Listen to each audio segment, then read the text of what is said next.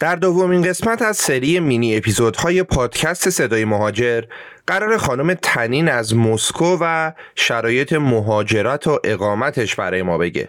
تنین تو مسکو دندان پزشکی خونده و با وجودی که تصمیمی برای موندن نداشته ولی با توجه به تغییر اوضاع و احوال تصمیم گرفته که دیگه مسکو بمونه.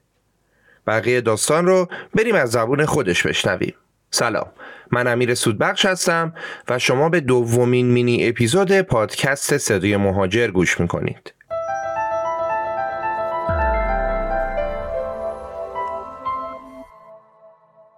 می‌کنم به تمام شنونده ها که صدای مهاجر رو گوش می‌کنن. من تنین هستم 24 ساله از مسکو کشور روسیه. من الان تقریبا 6 ساله که روسیه هستم. از سال 2017 و با مدرک دیپلم اومدم. مهاجرتم به مسکو تحصیلی بود.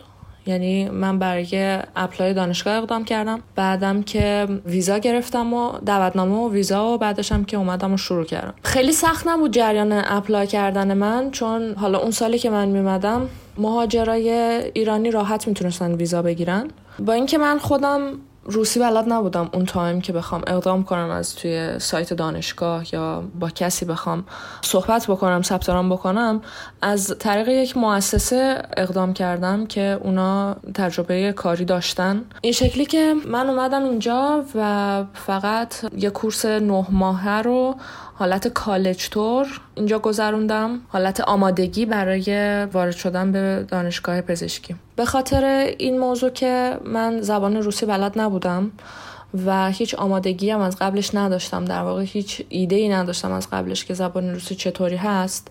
من وارد کورس یعنی دوره انگلیسی شدم. زبان انگلیسی رو انتخاب کردم چون احساس می‌کردم اینجوری خب برای من راحت تر هست. من پیش زمینه انگلیسی داشتم کلا با زبان انگلیسی خیلی راحت تر بودم. این شکلی من پنج سال دندان پزشکی عمومی رو در واقع جنرال دنتیستری دانشگاه رو به زبان انگلیسی گذروندم به عنوان دانشجوی بین المللی دانشگاهی که من در واقع اونجا تحصیل کردم و الان چند مدتی میشه که تموم کردم تحصیل رو دانشگاه فرست مدیسن مسکو هست. در واقع شماره یک کل روسیه حساب میشه و دولتی هست. جریان پرداختش چه شکلیه؟ با اینکه دانشگاه دولتیه ولی خب شرایطش برای دانشجوهای بین الملل و خارجی این بودش که حتما شما باید پرداخت بکنید. مخصوصا اگه به زبان خودشون درس نمی‌خونید. در واقع شرایط دیگه هم داشت که شما می‌تونستید مثلا امتیازهایی رو جمع بکنین از قبل از توی ایران مثلا مقاله هایی رو پابلیش کرده باشین یا نمره های بالایی داشته باشین و مدرک آدو زبان روسی رو داشته باشین. آدو در واقع خیلی سطح ابتدایی هست. می‌تونستید مدرک زبان ارائه بدین و یک سری امتیازاتی جمع بکنین که خود روسا بهش میگن بال. می‌تونستین بال جمع بکنین و امتحان ورودی رو بگذرونین و اینجوری شما می‌تونستین وارد گزینه سهمیه ای بشین. یعنی شما دیگه لازم نبود بخواین هزینه رو هر ترم پرداخت بکنین. به شما خوابگاه تعلق می‌گرفت. سالی که من وارد شدم به دلار چون من خب هیچ کدوم از این شرط نداشتم مجبور بودم که به دلار هزینه ها رو پرداخت بکنم. و من تقریبا یه چیزی هلوش دوازده هزار دلار سالانه پرداخت می‌کردم که این امکانو داشتم که توی دو قسط پرداختشون کنم یعنی با شروع هر ترم تحصیلی. اون موقع که سال اول سال یک رو من شروع کردم در واقع دلار 4200 تومن بود. و من یادم اون موقع حتی امکان این وجود داشت که ارز دانشجویی بگیریم. با قیمت 4200 تومن و این قیمت هر سال یه مقدار خیلی کوچیکی بهش اضافه می‌شد. تا سال آخر. شهر تقریبا از همون سال اول دوازده هزار تا که شروع شد تا سال آخر که من پرداخت می‌کردم هلوش چارده هزار دلار پای من در اومد سال آخر. و اینکه شرط کلاسا این شکلی بودش که خب مسکو واقعا شهر خیلی بزرگه. و دانشگاهی که ما توش درس می‌خونیم به اسم دانشگاه سچینووا هست. دانشگاه خیلی دانشگاه بزرگیه و تقریبا دانشکده هاش هر کدوم توی یه آدرس مختلف قرار دارن. و شما مثلا برای ما به عنوان مثال میگم اگه در طول روز ما فارماکولوژی داشتیم و بعدش آناتومی داشتیم ما باید مثلا می‌رفتیم دانشکده فارما که مثلا شمال شهر بود بعد که کلاس تموم شد بین کلاس مثلا یک ساعت و نیم فاصله بود. و دقیقا همون رو دوباره سوار مترو می شدیم می اومدیم center مسکو که دانشکده آناتومی اونجا قرار گرفته بود. در طول روز دقیقا چند دفعه ما مجبور بودیم همینجوری عوض بکنیم. مسیرامون رو به خاطر اینکه در طول روز می‌شد که دو تا سه تا subject مختلف ما داشتیم. دو سال اول تئوری بود و مشترک بود درسا با بچه های general medicine. یه نکته هم که دوستشم اشاره کنم اینه که دندون پزشکی توی روسیه پنج ساله هست. اگه بخوایم مقایسه کنیم با دندون پزشکی خودمون توی ایران که بچه ها 6 سال فکر می‌کنم دانشگاه میرن ما اینجا در واقع پنج ساله تموم کردیم. فاصله کلاس ها با خونه من اگه بخوایم حساب بکنیم خب اول از این موضوع بگم که من سه سال اول رو توی خوابگاه گذروندم و بعد از اون تصمیم گرفتم که از خوابگاه بیام بیرون در واقع. خونه اجاره کردم برای خودم. فاصله خونه من تا کلاس ها خیلی متفاوت بود. بعضی از کلاس ها می‌شد که نزدیک بود بعضی از کلاس ها می‌شد که خیلی دور بود. بعض وقتا خب توی سرمای روسیه خیلی سختتر می‌شد مسیرها انگار مثلا طولانی تر به نظر میمد کش میمد مسیرها چون برف و یخبندون بود و خب رفت آمد خیلی سختتر می‌شد. راجع به خوابگاه من سه سال اول رو توی خوابگاه زندگی می‌کردم و توی این تایم سه ساله من دو دفعه خوابگاه رو عوض کردم. چون که اون دوره کالجی که من رفتم با یه دانشگاه دیگه بود در واقع. اون دوره کالجی که من گذراندم دانشگاه سکند مدیسن بود که به اسم دانشگاه پیروگوف شناخته میشه.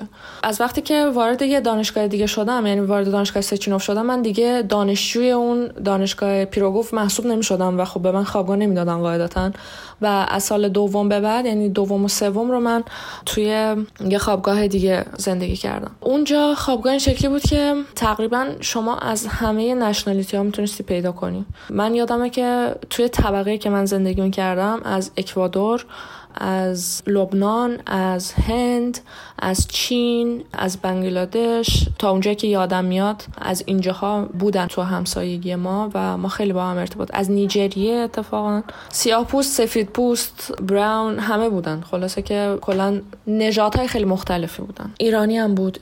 ولی نه به اون مقداری که شما فکر بکنید مثلا خیلی زیاد باشن. روسا هم بودن حتی. روسایی که از شهرهای دیگه اومده بودن اونجا داشتن زندگی می‌کردن. به تب چون خیلی این وسط خارجی بودن ما خیلی با هم به زبان انگلیسی سعی می‌کردیم ارتباط برقرار کنیم. روسایی که توی این خوابگاه با ما بودن خب این خوابگاه در واقع خوابگاه بین المللی حساب می‌شد برای دانشجوهای بین روسا خیلی خوب انگلیسی یاد گرفته بودن. یعنی دیگه خیلی راحت انگلیسیشون راه افتاده بود خیلی راحت با ما می‌تونستن ارتباط برقرار بکنن. و خب این وسط ها این زبان انگلیسی باعث شده بود که این ارتباط برقرار بشه و من بتونم ازشون یه مقدار زبان روسی هم یاد بگیرم. من سال سوم دانشگاه بودم که خوردیم به کرونا در واقع خوردیم به پاندمی. و خب این خبر اینکه تو خوابگاه چند نفر مریض شدن و قراره که خوابگاه قرنطینه بشه اینا خب خیلی ترسناک بود. تا قبل از این من یه کامبک بزنم به این موضوع که دانشگاه سچینووا این فرصت رو می‌داد به دانشجوهای ایرانی که شما با گذراندن 72 واحد می‌تونین انتقالی بگیرین به هر دانشگاهی که می‌خواین توی ایران.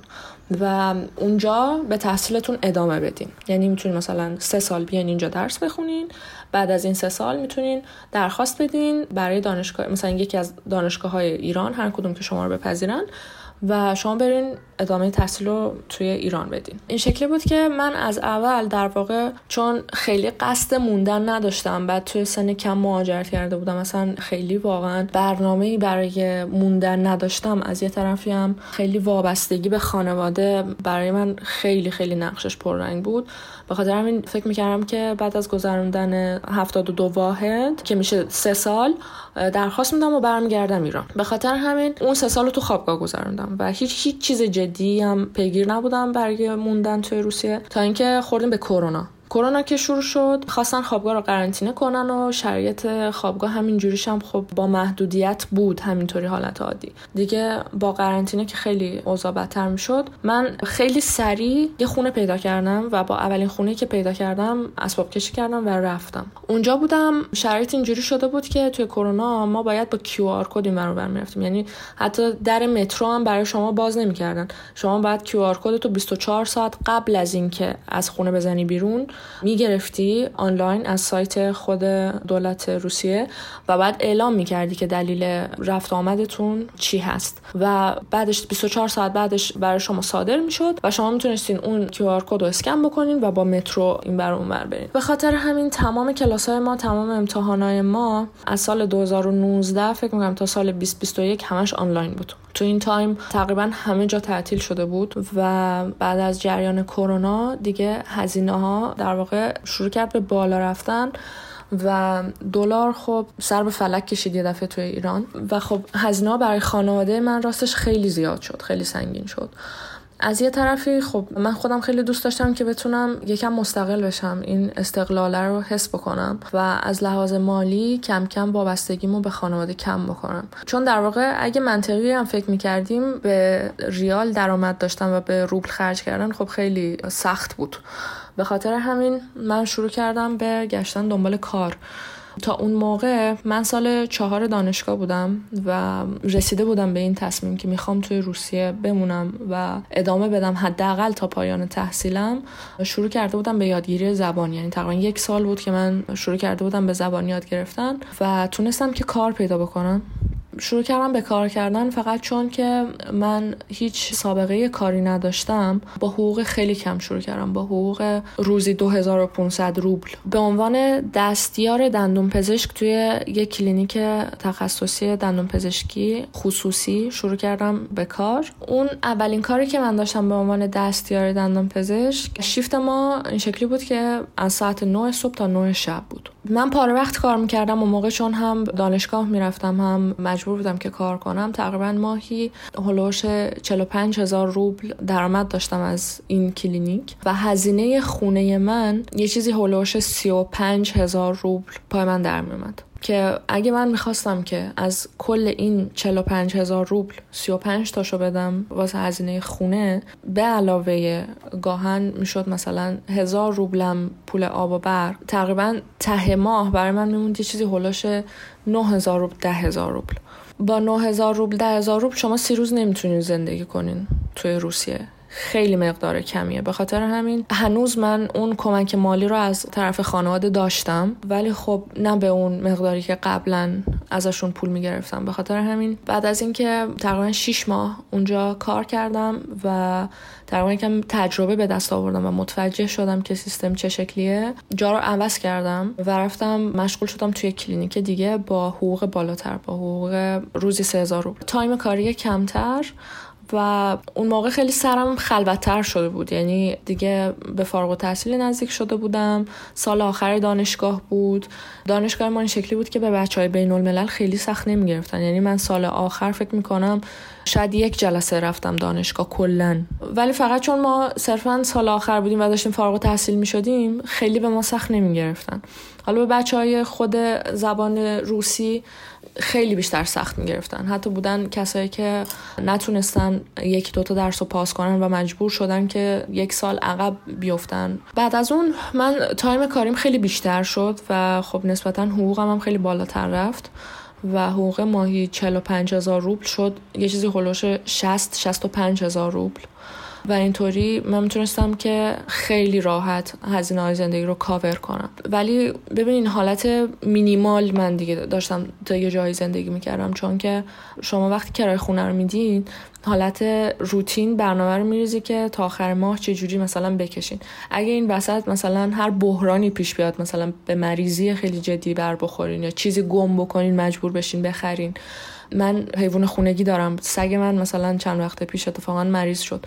هزینه های درمانی سگ من مثلا این وسط یه چیز هلوش 5000 روبل 6000 روبل پای من در اومد. فقط بابت چهار تا قرص و یه دونه ویزیت دکتر. اگه اینا رو در نظر بگیریم که اینا وجود نداشته باشن و شما به هیچ بحرانی نخورین در طول ماه با 65000 روبل می‌تونین که یه آپارتمان نقلی واسه خودتون داشته باشین و خب هزینهاتون هم کاور بشه. چیزی که راجع به کرایه خونه دوست داشتم اشاره کنم اینه که اینجا یکم سیستم با ایران فرق می‌کنه. مثلا چیزی به اسم بالا شهر وجود نداره. شما اگه در نظر بگیرین که کاخ کرملین و میدون سرخ توی سنتر ترین نقطه شهر باشه تمام خونه های نزدیک به اونجا خب قاعدتا قیمت های خیلی بالا و خب خیلی گرون هستن. همه چی کلن هم رستوران ها هم مرکز خرید اجاره خونه ها اونجا خب خیلی بالاتر هست. هرچی از اونجا دورتر میشین میرین سمت هومه قیمت ها میاد پایین تر اجاره خونه ها کمتر میشه. مثلا خونه من تا سنتر مسکو 20 دقیقه با مترو راهه که من جنوب مسکو میشینم.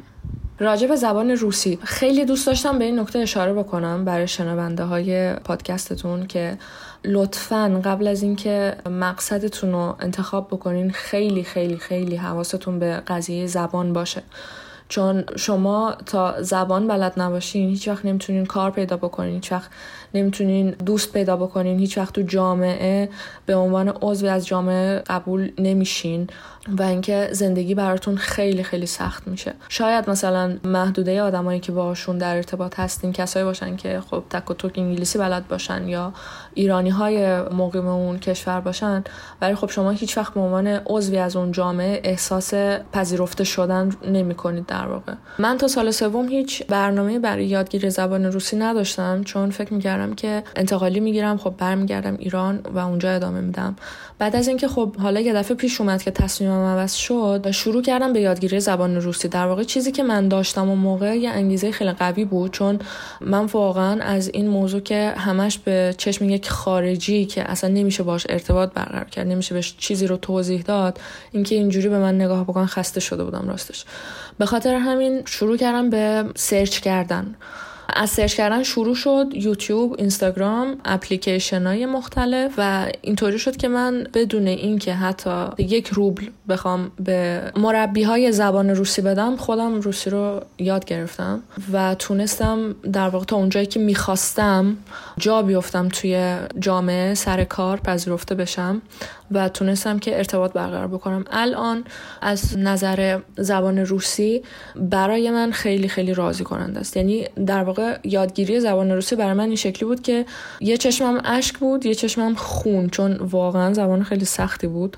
ولی خب از اونجایی که نمی‌دونم در واقع موتیویشن خیلی زیادی داشتم اون هدفی که داشتم خب خیلی قوی تر بود. من چند وقت پیش دوره general dentistry رو تموم کردم و الان به عنوان یک دندون پزشک عمومی فارغ التحصیل از دانشگاه سچنووا برای دوره تخصص جراحی فک و صورت توی همون دانشگاه دوباره ثبت نام کردم ولی این دفعه به زبان روسی. در واقع این شکلی بود که بعد از اینکه ما فارغ التحصیل شدیم بعد یه امتحان می‌دادیم به اسم accreditation در واقع این حالت اجازه کار بود برای ما مثل پروانه طبابت خودمون توی ایران. باید اونو میگذروندیم بعد دوباره یه آزمون ورودی می‌دادیم. بازم حالت accreditation بود و بعد از اون می‌تونستیم درخواست بدیم برای امضای قرارداد. اینجا دوره master هزینه های دوره master با توجه به رشته که شما انتخاب می‌کنین متفاوته. رشته های مثلا جراحی فک و صورت ایمپلنت ارتوپدیک و در واقع تراپی که توی ایران به اسم تخصص ریشه شناخته میشه. متفاوت هست ولی تقریبا همه توی یه رنجه. هر کدوم از اینا دوره دو ساله هست و از دوازده هزار دلار تا چهارده هزار دلاره. لازم اشاره کنم که دوره عمومی که من گذروندم سال 2017 الان همون دوره دقیقا دو برابر شده. یعنی شما اگه بخواین توی همین دانشگاه وارد بشین جنرال دنتیستری رو شروع بکنین سالی 24 هزار دلار تقریبا پای شما در میاد. و هزینه دانشگاه خب خیلی بالا رفته. همه دانشگاه ها در واقع خیلی بالا رفته. اینجا هزینه درمان این شکلیه که شما می‌تونین بیمه استفاده کنین در واقع. مثلا برای من من بیمه دانشجویی دارم ولی خب بیمه تقریبا شبیه بیمه تامین اجتماعی ایرانه. چیزی رو کاور نمی‌کنه اون بیمه فقط برای یک بیمارستان خاصه که زیر نظر خود دانشگاه هست که خب تقریبا خیلی چیزها رو هم شامل نمیشه. ولی نکته که وجود داره با توجه به قانون درمان روسیه شما اگه توی حالت اضطراری به آمبولانس زنگ بزنید با آمبولانس تماس بگیری و اونا تشخیص بدن که شما باید حتما جراح شما رو ببینه بستری بشین و عمل بکنین از شما هزینه دریافت نمیشه. چون به صورت اورژانسی عمل شدین و تا زمانی که بستری هستین تمام شرایط برای شما رایگان حساب میشه. تقریبا هلوش سه سال پیش من کیس اورژانسی داشتم.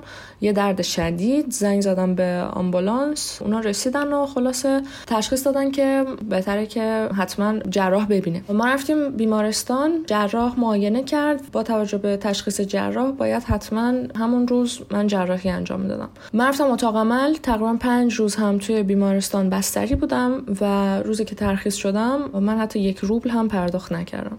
راجع به مزایا و معایب مسکو دوست دارم از مزایا شروع کنم. مسکو خیلی شهر قشنگیه. فوق العاده شهر قشنگیه و شما با یکی دو بار مسافرت کردن به مسکو اصلا نمی‌رسین همه جای این شهر رو مثلا ببینین چون شهر فوق العاده زیباست که ترکیبی از مدرنیته و کلاسیک زمان سزارهای روسی است. واقعا قشنگه. تنوع ملیتی توش خیلی زیاده. از ملیت های مختلف توش زندگی می‌کنن.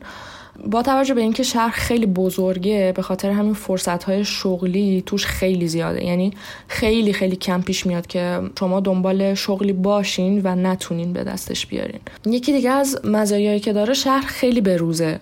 جامعه خیلی بروزه سیستم کلا خیلی بروز و مدرنه. یعنی چیزهایی که مثلا شما توی اینستاگرام و اینترنت می‌بینین که وارد بازار میشه از گوشی هوشمند بگیر تا transportation در سطح شهر همه اینا رو شما بلا فاصله می‌تونید توی مسکو ببینید. خیلی مدرنه شهر. و اینکه شما از لحاظ استایل زندگی خیلی آزادی دارین که هر استایلی که بخواین زندگی بکنین.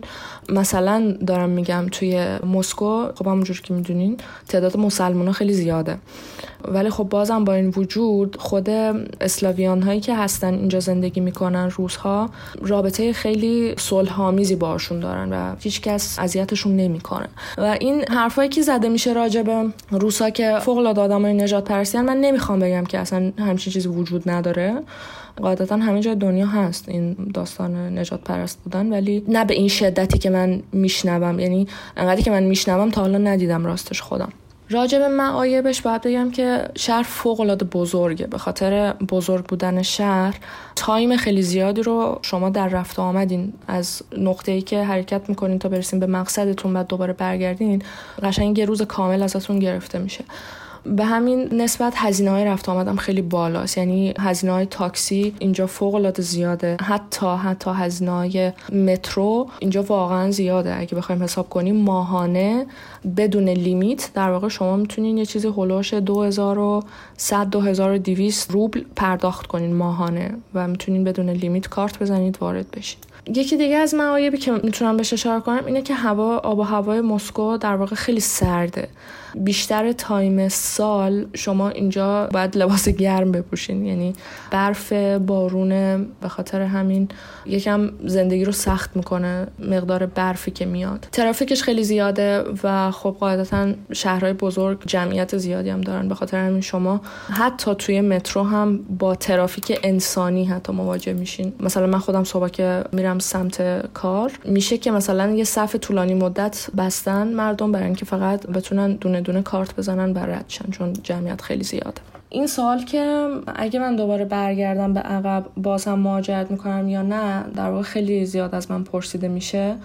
توی جواب دوست دارم اینجوری بگم که اگه شما این سوال رو سه سال پیش از من میپرسیدین دقیقا زمانی که من سنم خیلی کم بود هنوز خودم پیدا نکرده بودم جایی در واقع برای خودم توی مسکو نمی‌دیدم و هیچ حس تعلقی من نداشتم. به مسکو به روسیه می‌گفتم که نه اگه برگردم هیچ وقت حقیقتا مهاجرت نمی‌کردم. ولی همین الان بخوام بهتون بگم بعد از گذشت 6 سال می‌تونم اینجوری بگم که حس من این شکلیه که درسته که من توی ایران به دنیا آمدم توی ایران بزرگ شدم ولی من در واقع توی مسکو رشد کردم. Nó خودم رو شناختم مستقل شدم. خیلی خیلی خیلی چیزای زیادی رو پشت سر گذاشتم که برای من خیلی ارزشمندن. به خاطر همین اگه برمیگشتم بله باز هم دوباره مهاجرت می‌کردم چون واقعا دستاوردهایی که توی این 6 سال برای خودم داشتم در مقایسه با آدمی که خودم بودم برای من خیلی ارزشمندن. بله دوباره مهاجرت می‌کردم. راجع اقامت دائم روسیه این شکلیه که خب حالا راه های خیلی زیادی وجود داره. ازدواج سرمایه گذاری یکی از راهاش اینه که شما می‌تونین 5 سال 6 سال توی روسیه درس بخونین و مدرکتون رو از دانشگاه فدراسیون روسیه بگیرین و بعد از اون می‌تونین اقدام بکنین برای پاسپورت آبی که پاسپورت موقت هست. مثلا من الان با مدرکم اقدام کردم برای اجازه اقامت از طریق تحصیل. اقامت از طریق تحصیل به روسی به مخفف بهش میگن او. شما سه ماه وقت دارین که بعد از گرفتن مدرک او اقدام بکنین برای مدرکی به اسم وید ناجیتلستا این وید ناجیتلستا در واقع همون پاسپورت موقت هست که پاسپورت آبیه و شما بعد از این باید به صورت آفیشال کار بکنید و تکس پرداخت بکنید یعنی شما باید از یک تا سه سال مالیات پرداخت بکنین و این مالیات توی رزومه شما ثبت بشه و توی این یک تا سه سال باید کمتر از 6 ماه از خاک فدراسیون روسیه خارج بوده باشین. اگه بیشتر از 6 ماه بشه در واقع این پاسپورت آبی شما کنسل میشه. شما با همین پاسپورت می‌تونین به خارج از کشور هم حتی سفر بکنید. فقط چیزی که هست فرقش فکر می‌کنم با پاسپورت قرمز اینه که اولا که موقته و اینکه شما نمیتونید رئیس جمهور بشین یعنی تمام حق و حقوقا رو شامل میشه به عنوان نکته آخر دوست دارم بگم که امیدوارم که تمام اطلاعات براتون مفید بوده باشه و بهترینا رو برای همه آرزو میکنم دوست دارم که این جمله رو به روسی به همه شنوندهاتون تقدیم کنم Я надеюсь, что вам все это было бы полезно, и я вам желаю всего наилучшего.